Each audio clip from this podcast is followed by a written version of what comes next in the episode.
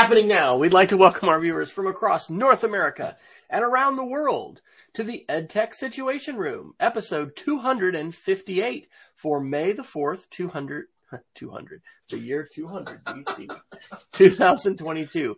My name is Wes Fryer. I am coming to you from Oklahoma City where we are having a very exciting weather evening. Actually, I may be looking at the radar periodically. We've had several tornadoes east of town and it's just one of those spring nights in Oklahoma.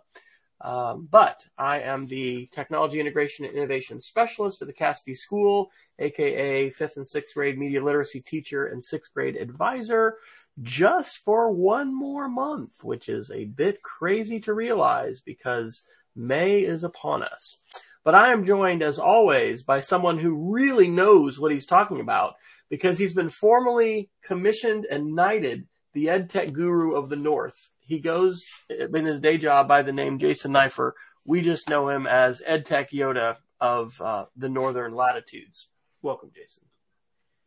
Well, hi, Dr. Fryer. Indeed, I am here. I am Jason Neiffer. Um, I prefer to think of myself as the executive director of the Montana Digital Academy, which is Montana's state virtual school located on the beautiful University of Montana campus right here in 72 degree Missoula, Montana. The weather is so lovely here, and for those that are uh, uh, others in northern states, uh, you know what I'm talking about because, uh, in fact, I, I, saw at least in Montana that it was the cold or the snowiest April in a long, long, long, long time, and usually. Uh, some Montanans complain about about late winter snow, and usually my answer to that is is that you live in Montana, so you're going to have to get used to that. But in this particular case, I think people's complaints were were, were pretty legit. So um, happy to be here. Dr. Fryer, what is this podcast all about? Well, we are a almost weekly podcast that will talk, take a look at the recent technology news and try to discuss them through the lens of education. So we're looking for patterns and trends, things that impact schools, things that school leaders need to be thinking about. Also, sometimes some things that just as consumers and citizens that we need to uh, think about and consider, and we're just trying to make sense of them. And it actually is. What do you say the name of this podcast is? We're a buddy podcast or something yeah, like it's a, a buddy podcast. It could be also be kind of a panel podcast. Um, okay. uh, yeah, so I guess we're ed tech buddies, Dr. Fryer. There you go. And and we've only been doing this for you know 250 uh, 57 prior episodes. So uh, we do want to encourage everybody to check out our show notes. You can find those at edtechsr.com slash links or just click the links at the top. Um, follow us on Twitter. Um, that's where we will let you know about changes to our schedule, which will, by the way, I'll mention this again, include next week. We will, we will be off next week. Uh, but then we will be back again the following week on Wednesday, and we will be making a change at some point uh, in the summer. It may may not happen till July or August, just depends on when the old move to North Carolina happens. But we will be moving an hour earlier with our schedule. So tonight's topics on our Google Doc, which we did have to break up into two pieces a while back, but we have episodes, uh, what, one, 201 on. Uh, the, the first 199 episodes are on a, on a different doc. But the topics are Apple, Google, Microsoft, tech correction, personal technology, privacy, creator world, miscellaneous, and then we'll wrap it up with our geeks of the week. So, um, I get you did a great job culling some of the, I think, interesting links that we have skipped in past weeks, which you can do actually now that we're basically bolding links in the doc as we talk about them. And then we're sending that out as a Substack, both the links that we do discuss during the show and the ones that we don't. So sign up at edtechsr.substack.com if you're interested in that free resource, which at some time will be monetized and bring Jason and I countless told riches and allow us to retire, you know, to some undisclosed Caribbean location uh, and simply continue the podcast. But that date remains elusive and we're not going to, you know, bet on when that'll actually happen. Where would you like to start, Dr. Neiffer, with tonight's discussion? Well, uh, lots of interesting tech news uh, from the last couple of weeks in the various uh, uh camps we talk about, Apple, Google, Microsoft. So let me start with a couple of quick um, Microsoft uh, uh, pieces of news. And one of them I thought was interesting in part because of, I, I know there are some tech directors in our audience. Um, but uh, uh, this is an article from a few weeks back from Tom's Guide that talks about how Windows 11 is getting a really uh, big security upgrade. And we haven't talked about Windows 11 much, in part because um, uh, Dr. Fryer doesn't use any Windows machines. Um, I have a Windows laptop that I did install Windows 11 on. It's been a, it's it's been decent. Um, I uh, miss Windows 10 uh, uh, a little bit at least. Um, but the, the, bottom line is is that um, um, it, it's just not my daily driver, so I haven't noticed it as much. But this Windows 11 does seem like it's a huge step forward in security, and they've been working on on on fortifying the operating system in part, I think, to catch up to where other platforms are at. That uh, arguably uh, the Mac platform and the Chrome OS platform are more secure, in part because they control the hardware in most of those scenarios. So there is some uh, ability there uh, to um, put a more secure environment into place. But there is a new feature coming uh, called Smart App Control, and it's designed to uh, prevent users from unknowingly running malicious apps on your your your machine. And so uh, it sounds like a very interesting uh, piece. It's another layer of security. But one of the reasons why I want to mention this is because that that you may or may not be able to utilize the feature in full unless you wipe your machine and start over again. So reinstall Windows 11 from scratch. Now, uh, uh, for me personally, I reinstall the operating system on any active uh, desktop or laptop at least every six months. Um, sometimes I go a year, but I find that there's just so much cruft that grows. It's particularly bad in Windows, but I've also noticed that this impacts the, the Mac operating systems as well. Um, so that's not a huge deal for me personally, but if you're managing labs or one-to-one laptops and you have started going all in on Windows 11 and want to have what sounds like a pretty useful feature for an enterprise to have turned on, you may need to uh, completely wipe your computer and start over again. So I just mentioned that because uh, you know it Windows is by far the dominant operating system in enterprises, uh, and if you are um, in that position of supporting those um, uh, uh, types of, of, operating systems, I know how frustrating that is to have things that, that don't work unless you um, uh, unless you wipe the machine. And Wes, when you used to be a tech director, how frequently were you uh, wiping uh, uh, daily user machines? Great question. That's exactly what I was going to comment on. I just was going to do into a face-to-face conference this week in Orlando, Florida, and um, I did particularly relish the parts that were talking about cybersecurity and all the responsibility for the network, realizing that I am no longer responsible for all these things. But uh, we would wipe our labs, which we still had at that time, and we we we do have, um, you know, portable a couple portable carts still, even though we're one to one with iPad in the lower school and our elementary and then middle school with Chromebooks, uh, BYOD for for high school and or upper division um, we had language labs and that'd just be part of, you know, the summer maintenance would be, you know, wiping those, updating those. Uh, we definitely found that it was generally preferable not to be installing significant updates during the year because of dependencies and things that, that different apps would have and, and just, you know, trouble that that could cause for uh, faculty and students. Um, so it was an annual summer kind of thing, but we've mentioned this on the show before. I, I do think, um, that your idea of periodically uh, purging and completely wiping your machine is excellent advice. And it's really a lot like, you know, people say when you do a time change, which did the government vote to stop the time change or something? I think I read, I don't know if I read about that. It's just, I know Peggy in Arizona, they don't, they don't do daylight savings time. But anyway, a regular time of the year, just to trigger in your mind, hey, I need to change my air filters in, in my HVAC system. Hey, Uh, unfortunately, it's not quite as easy. I'm going to wipe my machine and reinstall all my software.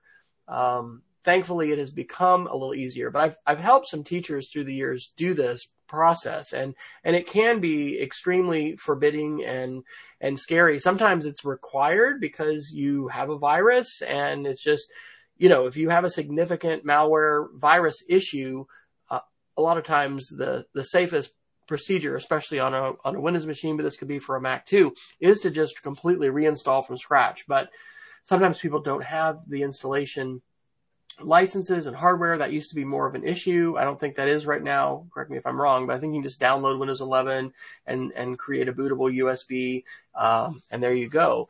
And so, um, you know, we all, we all need to have our IT people in our lives, whether it's, you know, at school and work or it's at home. And many of you listening to this podcast very well may be the family IT person who has to take that kind of responsibility. So, um, it's it's good to keep in mind, and I think that you know the, this is actually Microsoft sort of following in line with Apple.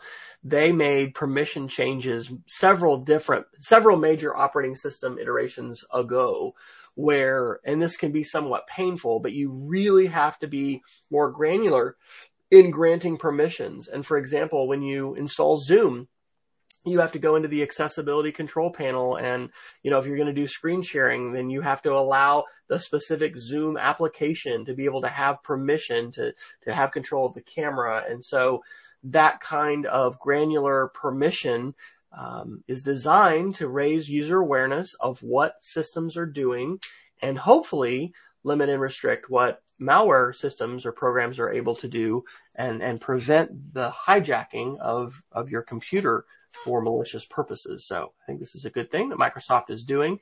Um, I don't know that schools are offering any anything like this as like a, a parent university sort of thing, but it certainly would be kind of cool in the community for somebody to offer, you know, some some do it yourself. Hey, bring your flash drive. We're going to install Windows bootable, you know, Windows 11 systems and and talk about that kind of thing. I have not heard of anybody doing that kind of thing. Um, but you know, it's it is something that you just kind of need to figure out on your own. Fortunately, YouTube and the web community is very supportive as you Google for help for these kind of things, and it is possible to figure a lot of that out. But it, it also is the case that many people need more handholding, but it bears reminding people of the possibility. And I'm also glad to see Microsoft again following Apple and just providing downloadable versions of their OS so that you can install it. It's not like, oh man, I don't have my my installation CD, and then we're like, and I don't even have a CD drive for my computer anymore. I mean, things have changed quite a bit. So it's good to see Microsoft making these moves. Then I want to share one other quick article that may also uh, rile some tech director types. Um, this was a really interesting article from Tech Radar, and um, Joel Khalili argues that based on the evidence available, Microsoft is probably developing Windows 12 at this point, and it, it may be a cloud only or a cloud based operating system. And um, I, it, when I first read this, I was envisioning, well, I mean, that's kind of that's kind of Chrome OS, right? I mean, that's it's a cloud based operating system because you really can't meaningfully install things locally. You can if you want an Android app. You can if you want to put Linux on your Chrome operating system, uh, a laptop or box, and then run a, a, Linux app. But that's for you know that's kind of for the super nerds uh, and and not for the, the the everyday users, even power users. But that's not what this is. That Microsoft seems to be developing a version of Windows that essentially everything exists in the cloud. So it's basically streaming to you um, uh, via X, right? Um, and then the start the storage is in the cloud, the computing power is in the cloud, and you could probably have a relatively modest uh, uh, laptop. And of course, for those who've been around for a while, you may remember thin clients as being a way to do this, and you could run a terminal server. Uh, in fact, there was a both uh, Windows options and then also um, uh, I got my start uh, as a kind of wannabe IT guy 15, 18, maybe more years ago, uh, installing a Linux terminal, terminal server project, and there was a K-12 version of that uh, that uh, ran around, so you could create it. And I love playing with it. It wasn't really that useful to me, but I love playing with it. But I guess Wes is both an end user and, uh, as you mentioned in the past, a recovering IT director. Uh, cloud thoughts about Cloud OS, like where it's streamed. Have you ever used or managed an environment that was thin client based? I've I've worked with people who have and and talked to the evangelists of that. This is the future. This is what we all need to do. And you're right. I mean, Chrome OS is largely uh, uh, like a almost like a thin client environment where very little is installed on the client side and pretty much everything's running over the web. The author of that article points out, you know, there are different views in Microsoft, and some, I guess, have recently said that's not a vision for the company. Uh, you know, the, the digital divide and the fact that, as they say, connectivity is not evenly distributed across the globe. Uh, latency, just like we have with gaming, these things become issues depending upon the type of application that you're talking about and the sort of situation and context that you're in. Outages from your ISP, you know, could just take you offline and you wouldn't be able to function. And they also point out that computer manufacturers themselves, you know, justify much higher price tags on computers that have more horsepower to drive things because they're they're not thin clients. Thin clients tend to be very cheap and affordable, and it's essentially a monitor and you know a computer that that, that connects to the internet. Um, I was thinking I got to hear Gary Stager uh, give a presentation and catch up with him a little bit at this conference, and you know he points out that that the Raspberry Pi at, at twenty five, thirty five dollars, whatever. Uh, it's a it's an amazingly robust computer, you know, and so if you think about like actually moving forward with the digital divide, I think it's a very exciting prospect to go towards a, cloud future. Um, but we also have to think about privacy and hacks and those kinds of things. I mentioned on the show, I'm sure over a year ago, um, he's our debate uh, coach and teacher, and, and he also was on our IT team for a while. And, and he had a situation where he could take his phone and plug it in and basically like have a whole Windows OS environment at, at one point um, with a keyboard and everything. And it was like, wow, that's really something to think about. You know, here's my here's my computer that I have with me all the time, and maybe I can just jack in wherever I need to, and you know, and have private files and my password managers and all the kinds of things that I I need to have access to. So um, I think it's gonna, it is definitely a part of the future. And we've talked about the importance of more secure operating systems and finally leaving behind the legacy, especially of the, the code base of Windows. And so, you know, Microsoft is continuing to move in that direction, but they've got so many legacy users, uh, enterprise users that, you know, it, I wonder if they wouldn't have some kind of a fork that's going to allow people to still have a more traditional you know, OS based. You don't have to be having things in the cloud because there still are folks that don't trust the cloud and don't want to don't want to embrace that cloud vision of of computing in the future. But I I think it's it's definitely where we've been headed and there's so many benefits from a management standpoint just like with chromebooks right hey great let's power wash your device great let's give you a swap i mean you absolutely can't do that with any kind of other OS system other than a thin client that you're working with because you have native applications to install. You've got gigabytes generally of, of applications and sometimes user data that you have to move to the new device because I've done that repeatedly with different people when they either get a new machine or, you know, something happens, it breaks, it's in repair, they, they need a swap. So when you've experienced that, the beauty of getting, and I do this on a daily basis with my, my student Chromebook that the school has issued to all of our middle school teachers.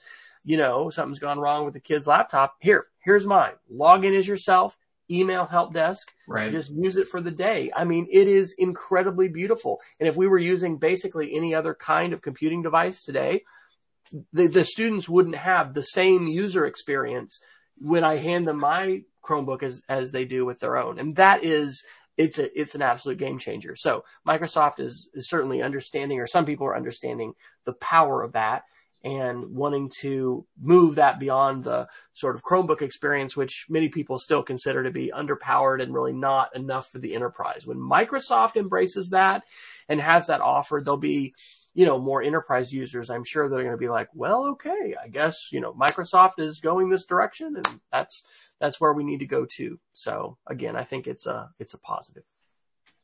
Absolutely. Okay. Let's see. Shall we do some Google news as well? Yeah, absolutely.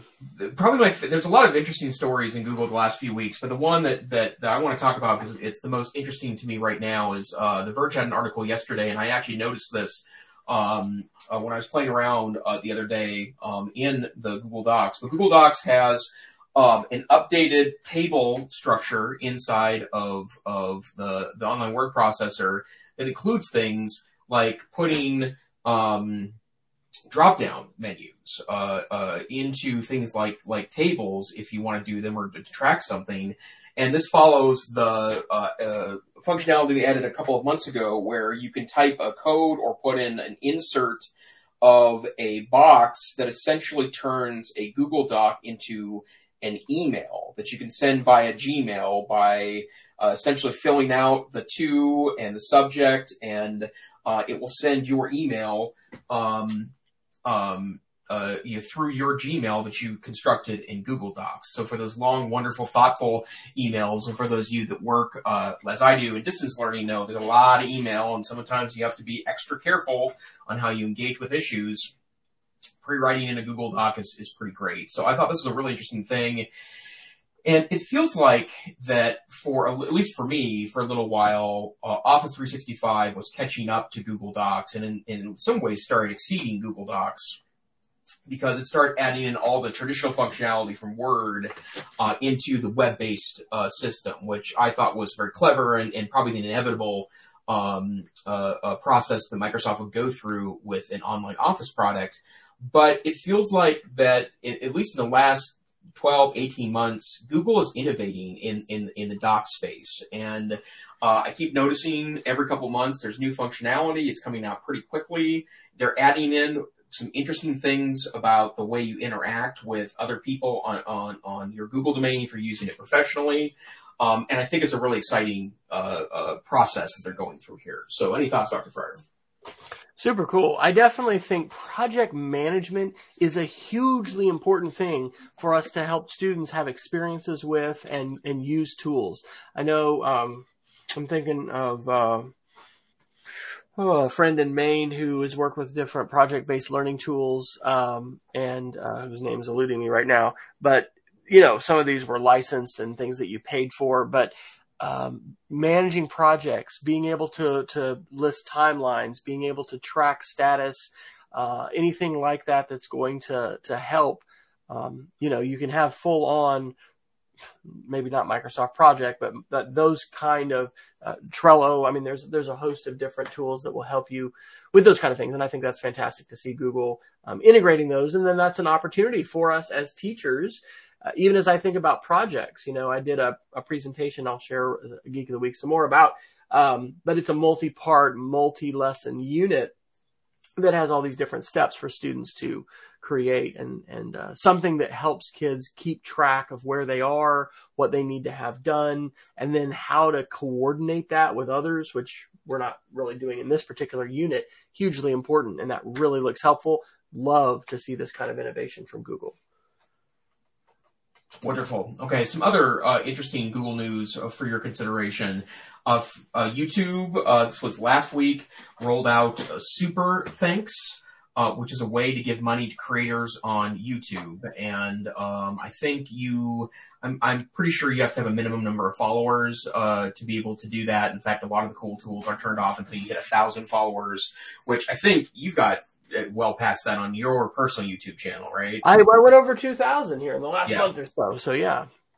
Um, but I think it's a really interesting thing, and you know, I don't feel uh, I don't feel any issues with the fact that as a content creator myself with Dr. Fryer, you know, I'm not rolling in the Benjamins or anything, but you know, I do this for something well beyond the compensation. Uh, if this was a 10, 12, 15 hour project a week instead of a couple hour project a week, I might feel differently. But I do think it's good that these platforms are coming up with mechanisms to directly compensate creators. And the reason why I like that is because it lessens the need for advertising and tracking. And the bottom line is is that we really can't have it both ways. We can't have things for free um, uh, uh, and platforms that are free, and then not expect to be advertised to. I still think there's a lot of work we could do on the the uh, the privacy aspect of the advertising. The advertising is not going away. So interesting piece there. Let me drop in a quick link because I literally talked to my students about this today and last week in the context of Patreon and YouTubers. Um, the link that I dropped in is Jared Halley. Have you heard of this a cappella singer before, Jason? He does all kinds of covers for um, like Queen. This is the one I put in is for Imagine Dragons. He makes all the the music himself with his voice. Cool. And he puts himself in all these different screens. He does Pirates of the Caribbean, Game of Thrones, just like he's amazing. and so I, I do periodically some wonder links for my kids. We talk about the intersection of, of technology with different things. And we went to his page because we've been talking, especially in our sixth grade class about, you know, how do we vet a source? How do we figure out who somebody is? And so we, you know, go into his YouTube page and subscribers and what does he say? But his Patreon page. And I was talking explicitly about Patreon, what is that? And some of the kids know, and this is a way of supporting. Yeah. And we talked about Leonardo da Vinci. How did he do what he did in the Renaissance? These painters and artists and sculptors, right? They had sponsors.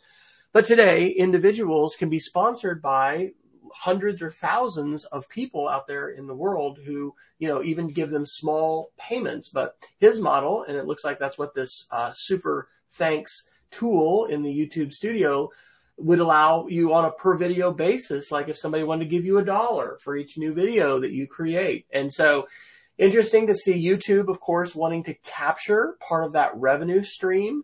Um, and I'm sure Patreon isn't, isn't super excited about that. But I think from the creator community side, seeing more ways that creators can monetize and, and more easily it's all about the friction, right? Frictionless giving. Yes, I'll give you a dollar every month. I mean, that's the dream of so many companies and individuals.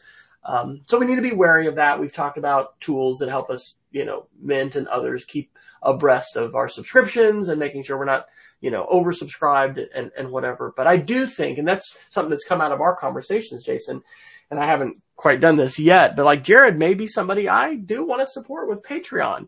Um, it's just, it's, it's just a wonderful, wonderful thing. Art, the arts matter. And we have, yeah. believe it or not, amidst all the, you know, pollution and, and darkness and negative things that we hear about technology. There, there's some really, really amazing, compelling, wonderful things that are being done and shared and created by people.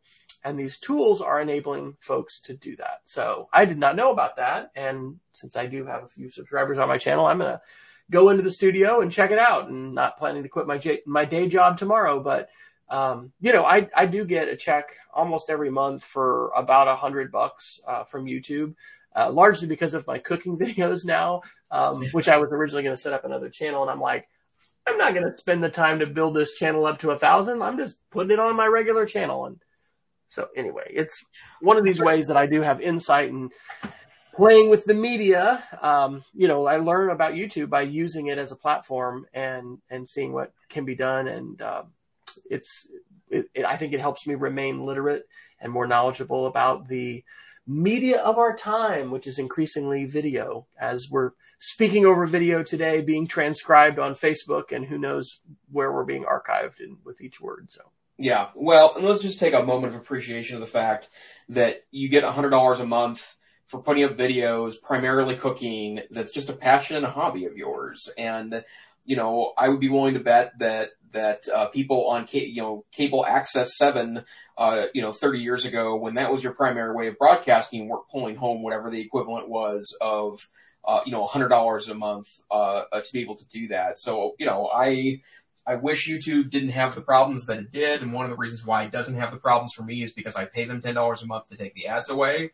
Um, but uh, it's it's still a real wonder to me, and I, I think it's it's uh, uh, and I personally give I think probably seven or eight creators now a little bit of money a month for, through right. Patreon. And that's I mean that that that for a long time I hadn't taken that gotten rid of my earlier hosting company, and I was I was paying too much, and more than I want to admit to my wife, um, monthly for hosting. But but that now just about covers my hosting costs that I that I pay for for the you know twenty to thirty websites and right the west I'm of calling the rest of your back. empire. But but as I would encourage everybody to think about, who do we support? Uh, not only companies, you know, I, I said we subscribe to Spotify, I support T-Mobile. There's these different companies that I'm buying services from, but I think this is a is a valuable cultural question for us to consider just personally uh, in terms of because you know just with you know well i'm going to sound like an advertisement. For pennies a day you can be sustaining creators. But it's but it's true. I mean as multiple people you know share a little of their wealth and and and give money out here it is. It's like and i'm not saying that jared uh, Halley is Leonardo da Vinci, but he is an amazing creative guy. I mean, I, I don't know how long it takes him to edit these videos that have like 25 different screens with him doing all kinds of, of things. It's just, it's really a joy to see that kind of thing. But I think on a personal level, and it could be something that we, we find a way to talk to kids about. Because who knows? There's probably kids sitting in our classrooms right now. In fact, I'm sure there are who want to be creators of some kind. And in this new economy, yes, there's dark sides of the gig economy and whatever. And maybe you're going to need a, a, a spouse and significant other who's going to have healthcare insurance if you live in the United States. But, um, you know, there's, there's opportunities for creators that simply did not exist even a few short years ago. And Patreon and this idea of the micro payments economy, where we're able to very easily give small amounts of money uh, as a thank you or as a as a I'm I'm helping support you. It, it's cool, and um, I'm glad to see YouTube doing that. Yeah, absolutely. Let's see, uh, Google I/O, uh, which is scheduled for I think it's the end of May. Um, and Google I/O is the the annual developer conference that Google puts on. I'm sorry, it's May 11th, so it is next week. And oh, so wow. They're starting to release, uh, and I believe that's mostly online again, if I remember correctly. But um, they're going to be doing, um, or they've released the list of things that are kind of their focus areas. And on the What's New list, um, a new version of Android coming. It's Android 13.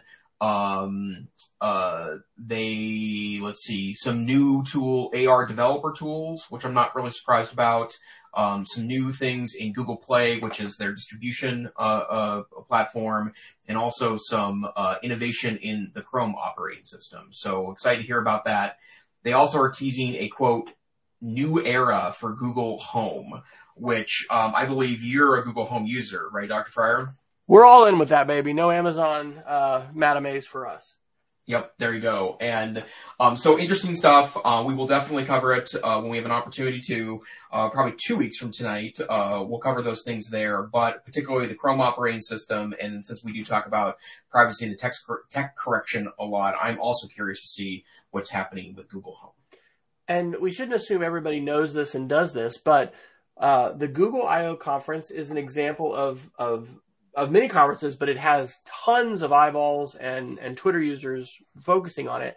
The hashtag for that event is a great hashtag to follow to um, see what other people are, are are hearing and seeing and responding to, and as a back channel. Uh, I think, I mean, Jason and I have talked in the past of someday, you know, meeting in person again, and the Google I/O Google I/O conference would certainly be a cool place for us to to rendezvous. But yeah, that's awesome. Uh, and and I'll say this, just like Apple, there are some amazing pieces of media that that I know Google has probably already created because it's next week that they're going to be showcasing that are just fantastic and they're going to be informative and yes they're going to be about products and services and this is there's sales in this and whatever but as someone who loves media literacy and digital storytelling and just communication with media, these become awesome little case studies of wow, look at this and, and breaking it down and analyzing it. And so that can be really something interesting to take a look at with students, um, as well as thinking about, you know, hey, look at the, the new things that Google's brought to the table. So exciting and, um, it'll be interesting to see also how they sort of blend the online with the face to face. This conference um, that I attended this week in Orlando, first time I've been at an event that felt normal. I mean, there were a few folks masking. Of course, this was in Florida, so you know it's like being in Texas. Um, not not really any any kind of mask um, mandates for anything for Uber. Airplane mask requirements are done. I flew Southwest Airlines so anyway, it'll be interesting. Um, but because it, it, really does vary by the locale, and usually they're in Northern California for this. So I'm going to predict it's still going to um, have a very strong, um, uh, you know, online and virtual experience because of COVID. But I will say, wow, it was fantastic to be back to a face-to-face conference that just it just really felt normal, and and that was super cool. So hopefully we're all going to be soon in, in that kind of a boat. Not that we're all leaving COVID behind. I think it's like the, the common cold and the, the seasonal flu that we've had to deal with and we still deal with every year. I'm afraid yeah. that probably in that category, but yay, Google I.O. and thanks for the heads up. So remember folks, next week we will not have a show, but Google I.O. will be on. So if you're wanting some evening tech related, uh, watching, then if you don't catch it live, watching the archive, because I'll, you know, I'm sure stream it all on YouTube and it'll be instantly available for replay. That'll be some good stuff to check out Wednesday, and I will be doing that myself. Cool. Okay, do you want to cover that AI one before we move yeah, on? this was interesting. Uh, this is an Engadget article from May 2nd, uh, 2022, uh, and it also kind of relates a little bit to a Geek of the Week that I'll share. But the headline from Engadget is Google fires another AI researcher who reportedly challenged findings. Um, I have not yet watched um, the uh, Netflix documentary, um, which I had just which I had just pulled up, and I'm going to have to search my Twitter for to find. Um, I think it's Coded Bias, maybe. Uh, have you seen that before? No, I haven't. Okay. Um, I attended a session at Atlas on implicit bias. Um, and so Coded Bias on Netflix is a documentary uh, that investigates the bias in algorithms after MIT Media Lab researcher Joy Buolamwini uncovered flaws in facial recognition technology. We've talked on the show about some Google AI researchers being fired, apparently because they have findings that, that Google didn't like, which that's really not the way science is supposed to work. That well, we just pay the scientists the, that, do the, the work that we want and, and we fire all the others.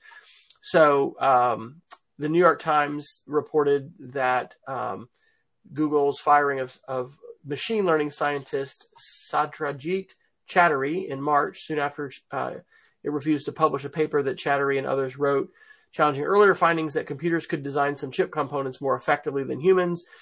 The scientist was reportedly allowed to collaborate on a paper disputing those claims after he and fellow authors expressed reservations, but was dismissed after a resolution committee rejected the paper, and researchers hope to bring the issue to CEO Sundar Pichai and Alphabet's board of directors. So there's debate about, you know, this um, termination. Um, and then, yes, the, the 2020 firing was ethicist Timnit Gebru. Uh, and that paper that uh, Gebru wrote uh, led to two others following suit. And then there was a um, another uh, termination of Margaret Mitchell in early 2021. Um, in that case, Gar- Google had claimed that Mitchell violated data confidentiality policies. I mean, with HR things, you never, it seems like, you know, have the whole story and there's confidentiality involved and lawyers and all kinds of things. But it does appear there is an unquestioned pattern of firing that Google has engaged in, whether some of these were legitimate.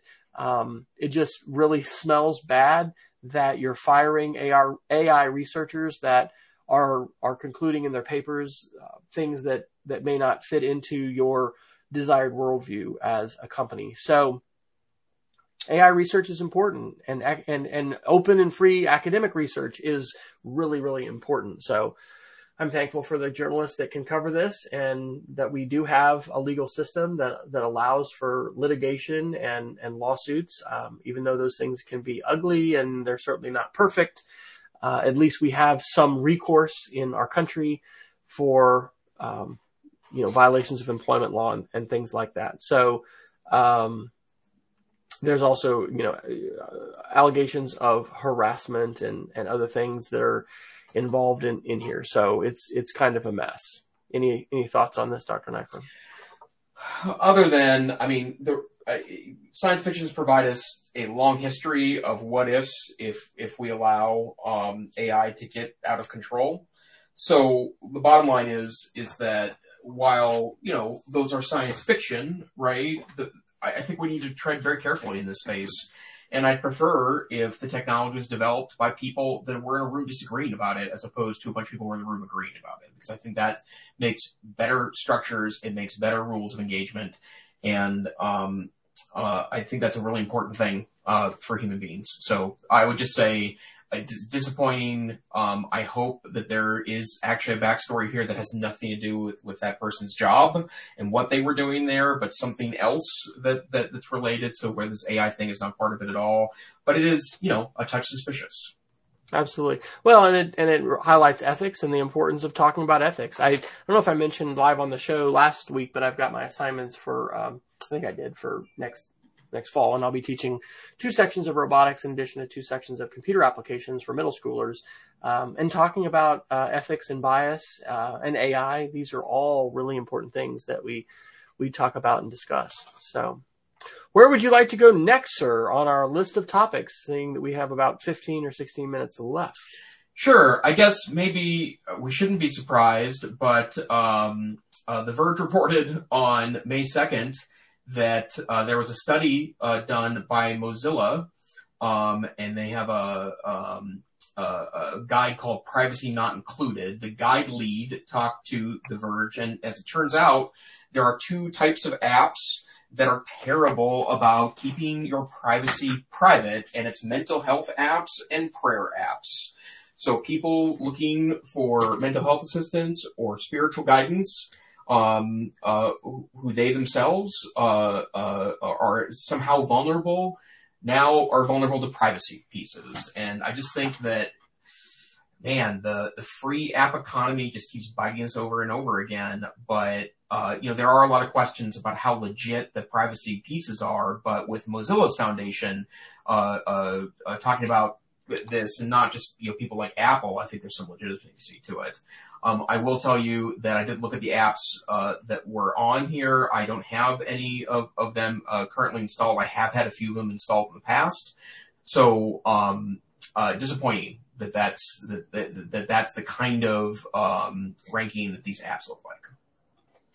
So I'm dropping in a, a, new article under privacy that I just saw right before we um, we got on the show, and we are not a political show, so we will not be delving into the projected changes in the Roe v. Wade um, law in the United States and the imminent Supreme Court evidently change and all this stuff happening. But you know, we've got a lot of things happening with abortion law in the United States. Consumer Reports which my parents would, my mother would consider to be one of her ultimate sources. Uh, back in January, actually, this was of 2020, so this is uh, this isn't a 2022 article. The headline is What Your Period Tracker app knows about you. These apps are popular, but they raise concerns about what happens to the very personal data they collect. And the the tweet that I read, you know, sharing this was saying, um, you know, if indeed um, abortions are are outlawed, and there's crazy laws that Louisiana has now about trying to say that an abortion is first degree murder, chargeable offense, and this there's crazy stuff going on. Um, we need to be aware of the data that we're giving away. We need to be aware that everything that we share in our devices, in our phone, on our computer, all of it is hackable every single bit of it can be compromised and taken by bad actors.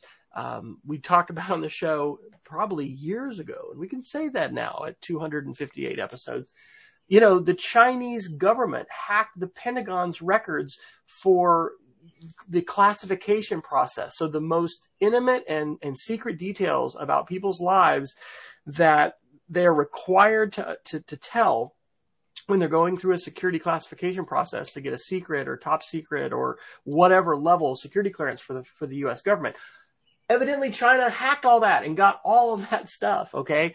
So um, you know, there there are lots of ways that apps help our lives, um, help us to, you know, have convenience and, and, and these kinds of things. Um, there's another article, I guess I'll drop this one in too, that uh, says that there's a data broker who is selling. This is um, let me get this. Uh, well, it's not Consumer Reports. They're they're selling the data um, for people that have gone into a Planned Parenthood clinic, um, and they're they're selling that to whoever uh, wants to have that. So this is a a Vice article um, that um, let's see, was from May 3rd. Data broker is selling location data of people who visit abortion clinics. this is why we need privacy law, ladies and gentlemen. We shouldn't have a complete open, do whatever you want. There are no laws stopping people from not only taking your data, but selling your data and then doing whatever they want with it. We are behind the times. I do not have today um, the answer, and I've never probably will, but I'll have an opinion. Um, but but I know because Jason and I talk about this all the time that privacy is a big issue. It's really important. There's a lot of ways that privacy continues to be under assault, and we don't have laws protecting us in the United States um, from things like this. And so um, there's a lot going on with privacy. So. Yep, the sky is falling. The sky is falling, Doctor Neiffer. What are we going to do? I know. Yeah, story ten. Um, let's see here.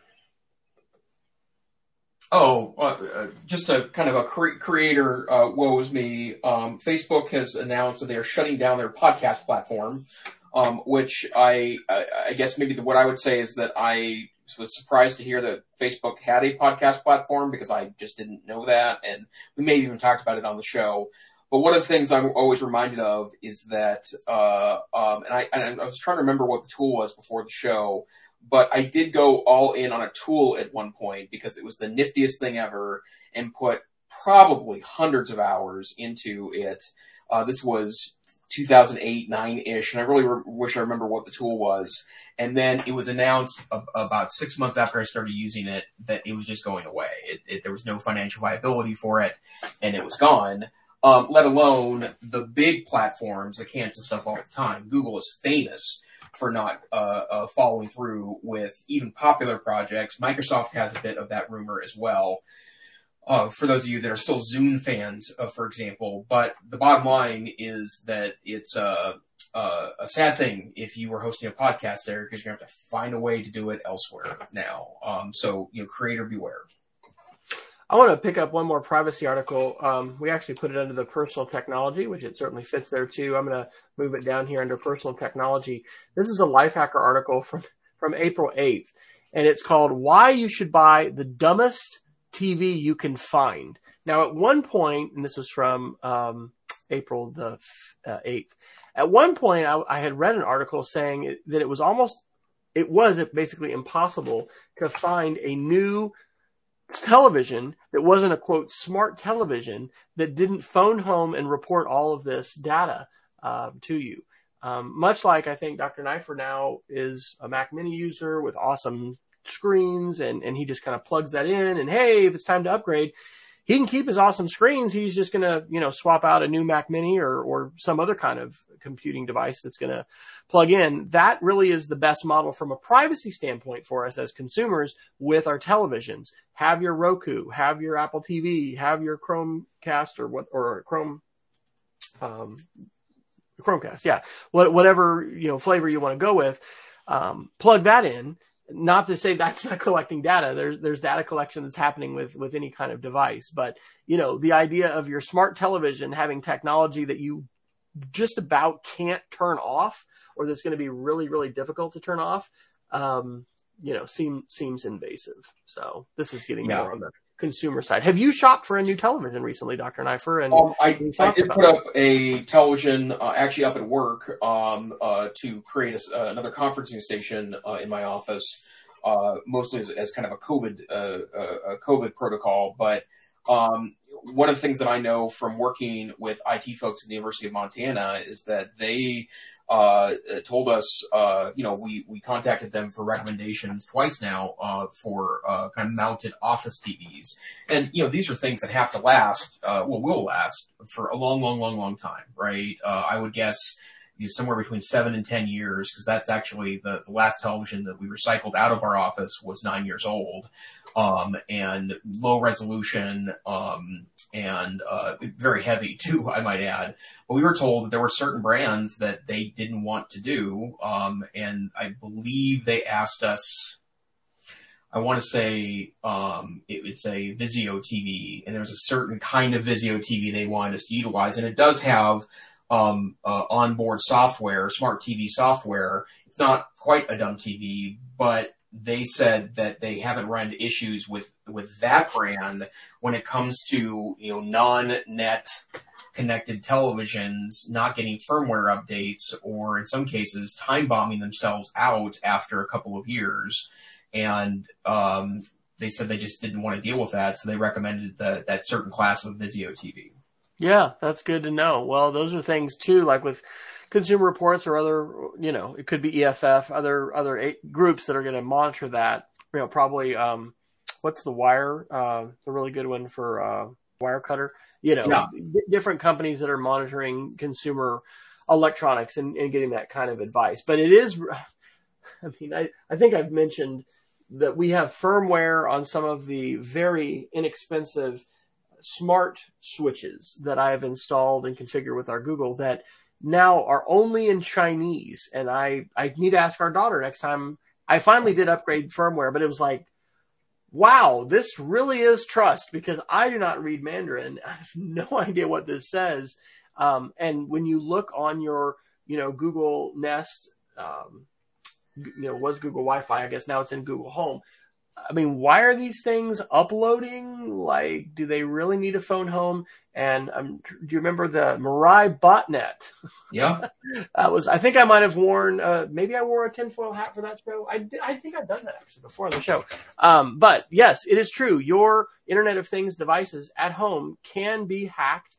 Uh, there were a couple kids. Uh, one of them I think was in Alaska who you know were were trying to devise a way to make denial service attacks to improve their uh, their uh, Minecraft server business, and they ended up creating this monster that was used in one of the largest denial of service attacks that the globe has ever seen before. And so, anyway, as you're buying smart devices, um, you'll want to think about these things. And just like you said, I hadn't heard the term time bomb. Does that mean it, it would like actually not only not be upgradable, but it would like stop working. Is that what a time bomb would be? Uh, that's that's I've I've read about such things. Uh, and actually in firmware in uh, cheap firmware for IoT devices. But yeah, and I'd yeah. heard that was an issue.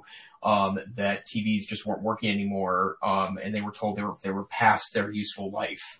Um, yeah. and uh, I think we also talked about that uh, in regards to Sonos that was trying to um, uh, get rid of their oldest uh, oldest hardware by rendering it useless, even though it wasn't functionally useless. Um, and you know it's a real issue and um, is part of the e-waste problem that we have right now with electronics around the world. Hmm. Well, back to the uh, podcast platform Facebook article that you shared. Um, I would just tell people or recommend to people, you know, finding a good place to host your podcasts is important because companies do come and go and you end up sometimes if you're hosting stuff, you know, changing web companies. I think I've been with at least four, if not five different web host companies since, you know, 2003, uh, maybe even more than that. Um, our podcast and all my podcast content uh, is on the Amazon cloud now on Amazon S3. It's so affordable and cheap and you can end up, you know, linking it from, from different places. But we've had some content over the years. I know cinch.fm was one of those platforms and I'm trying to think of, of some of the other ones that were these really iPadio. Um, I love these like audio, you know, oh, an Audioboo, which was audio yeah. boom and now it's freaking gone. Uh, yep. and, and I don't know, I don't honestly know how much that content I've lost. The Internet Archive does save a bunch of things, but this is just another dynamic that we want to be aware of as far as content. Maybe at some point, and, and if with Elon's purchase of Twitter, which I know we talked a lot about in the last show, I think it'd be wonderful to have a renaissance of of champions, and I know Alan Levine and, and others are uh, part of some groups that that really champion the self-hosting WordPress, the self-hosted, you know, website, being able to to not just put everything on Facebook or on Twitter or on a social media account, um, where you might have actually given up rights and the extractability of that data may really be tough in terms of like it's your data, but you know there's not an open API or standard where you're going to be able to you know, suck that information and that data off to be able to move it and, and, do something else with it. So that's not something that most people are probably concerned about. But as a tech geek and somebody who loves sharing media and, and publishing and sharing, there's, I'm sure people listening to this that also do, um, finding a good place to host your podcasts. And, and what I have found is having an independent, a place that's independent of your web host, Um, I don't think Amazon's web services are going anywhere for a really long time.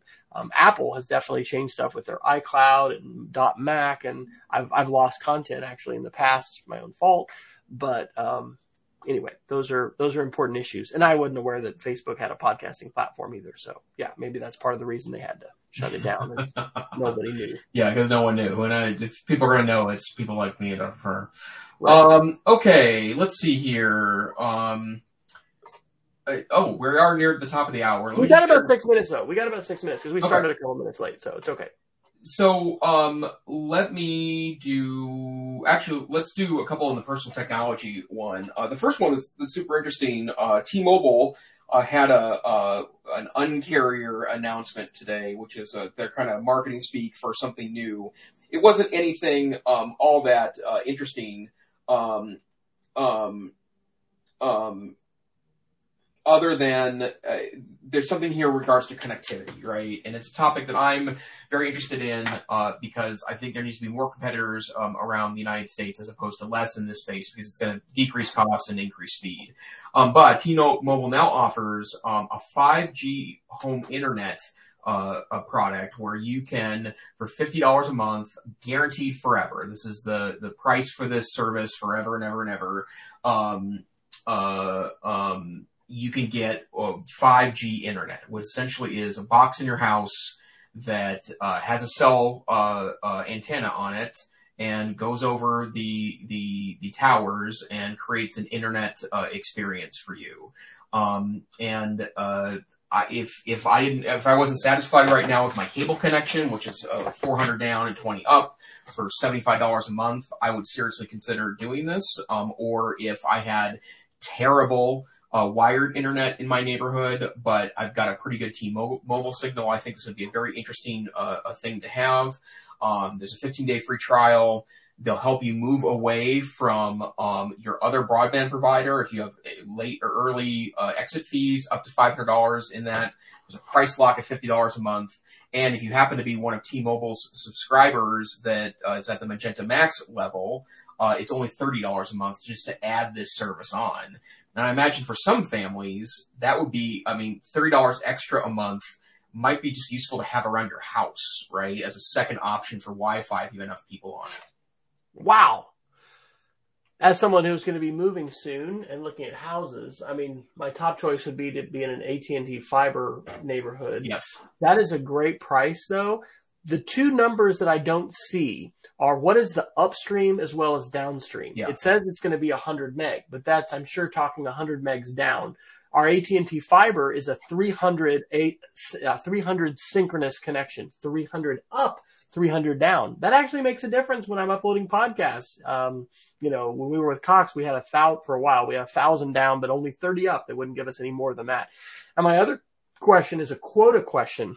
In the wireless world, we've seen quotas um, with respect to how much like tethering data.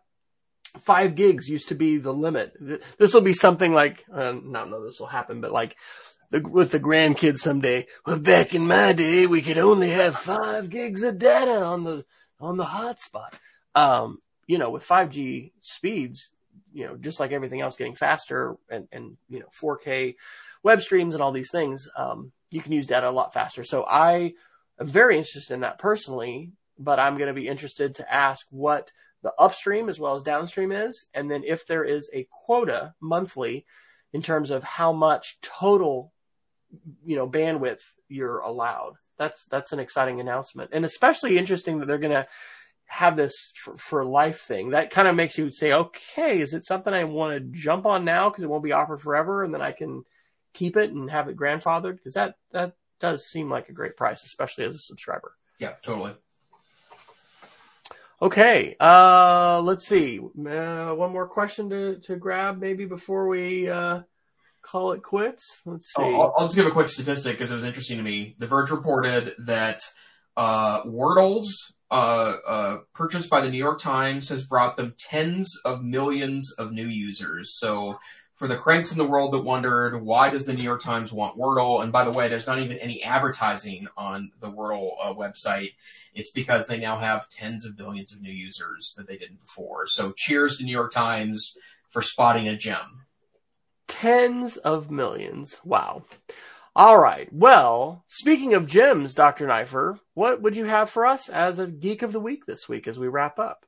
Yeah, this one was really interesting to me, and it's from our friend Kevin Tofel over at About Chromebooks. But basically, there is an internal Chrome operating system engagement metric uh, that you can get um, either on Chrome OS, and I also know that it works in the Chrome browser. And all you need to do is open up to a new tab and uh, type in Chrome colon backslash backslash site dash engagement backslash, and it will show you a report um, that is your site engagement. So to give you an example of the report for me, um, oh, hold on, I need to copy and paste, copy, paste, to give you an idea of what sites that I uh, access the most. Uh, my top 10 um, uh, as of late includes eBay, Twitter, Gmail, Google, Amazon, Facebook, uh, Google Docs, which I'm 99% sure is uh, the document for EdTech SR.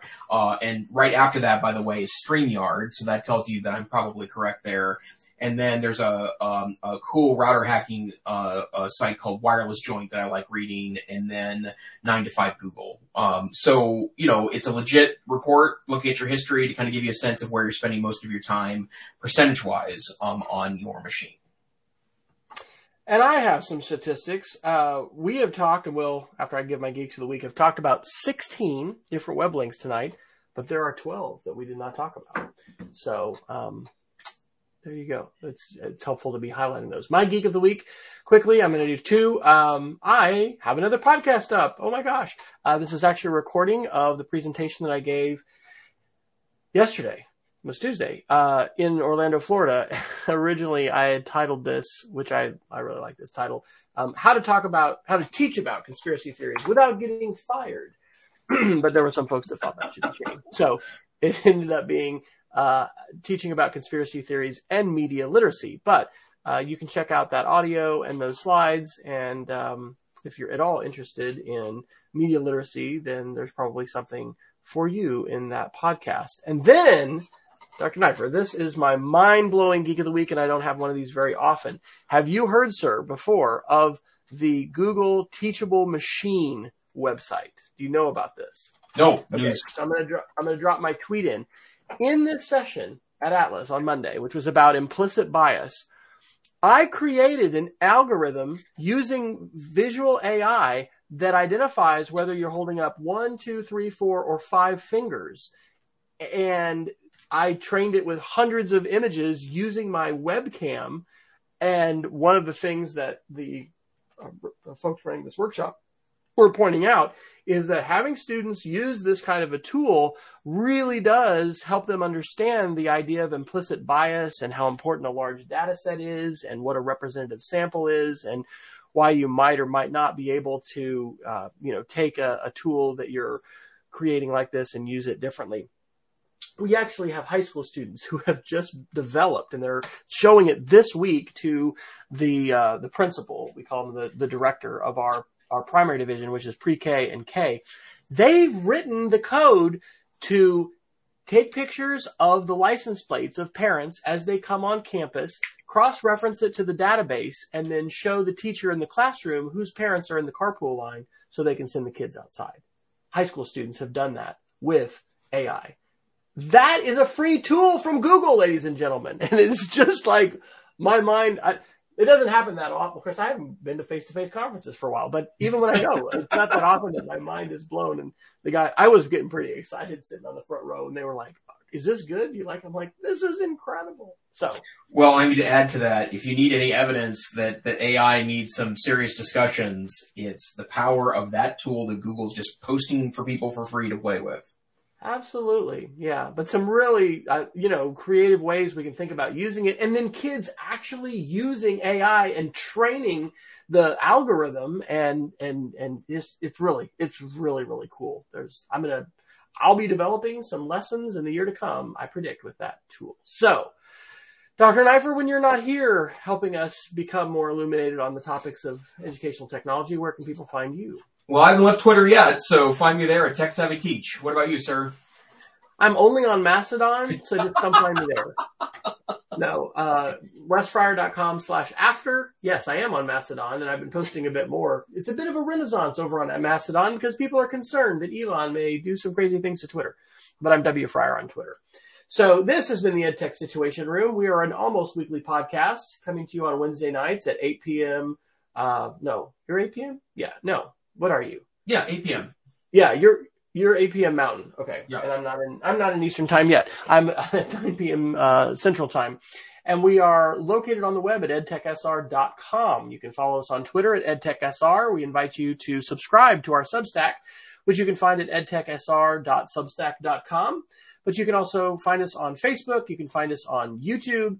Generally, we're getting our shows published because we sometimes have a slacker team that's doing this work uh, a, a couple days after our show. But the cool thing about StreamYard, which is our platform we use, is it immediately streams to both Facebook and YouTube, and those are automatically archived.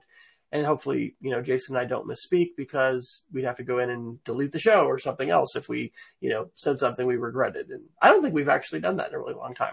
Not to say we need, you know, knock on wood. So we want to thank you for tuning in. Encourage you to uh, reach out to us. Let us know. You can tweet to us at our uh, individual Twitter handles or at EdTechSR, which we'll probably see at some point, although maybe not as fast. And we will be gone next week on April, uh, May, May the 11th, but Google I.O. will be happening and we will uh, be back here in two weeks. So until then, we encourage you to stay savvy, stay safe and share the EdTech Situation Room because we love sharing podcasts and we know that this is a great way to help other people get connected and learn hopefully new and valuable things and also connect to the community. So until next time, take care. Good night.